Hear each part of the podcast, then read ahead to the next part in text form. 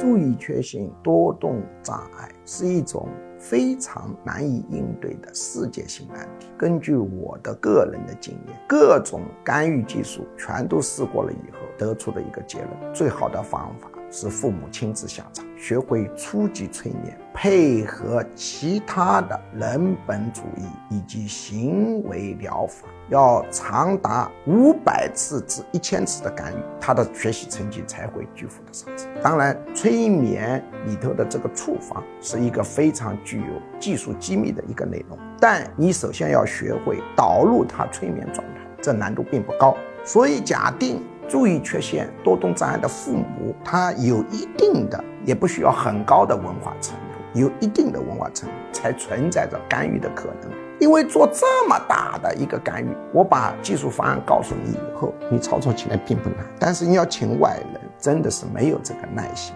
那么多动的孩子啊，他不但注意力缺陷，意志能力差。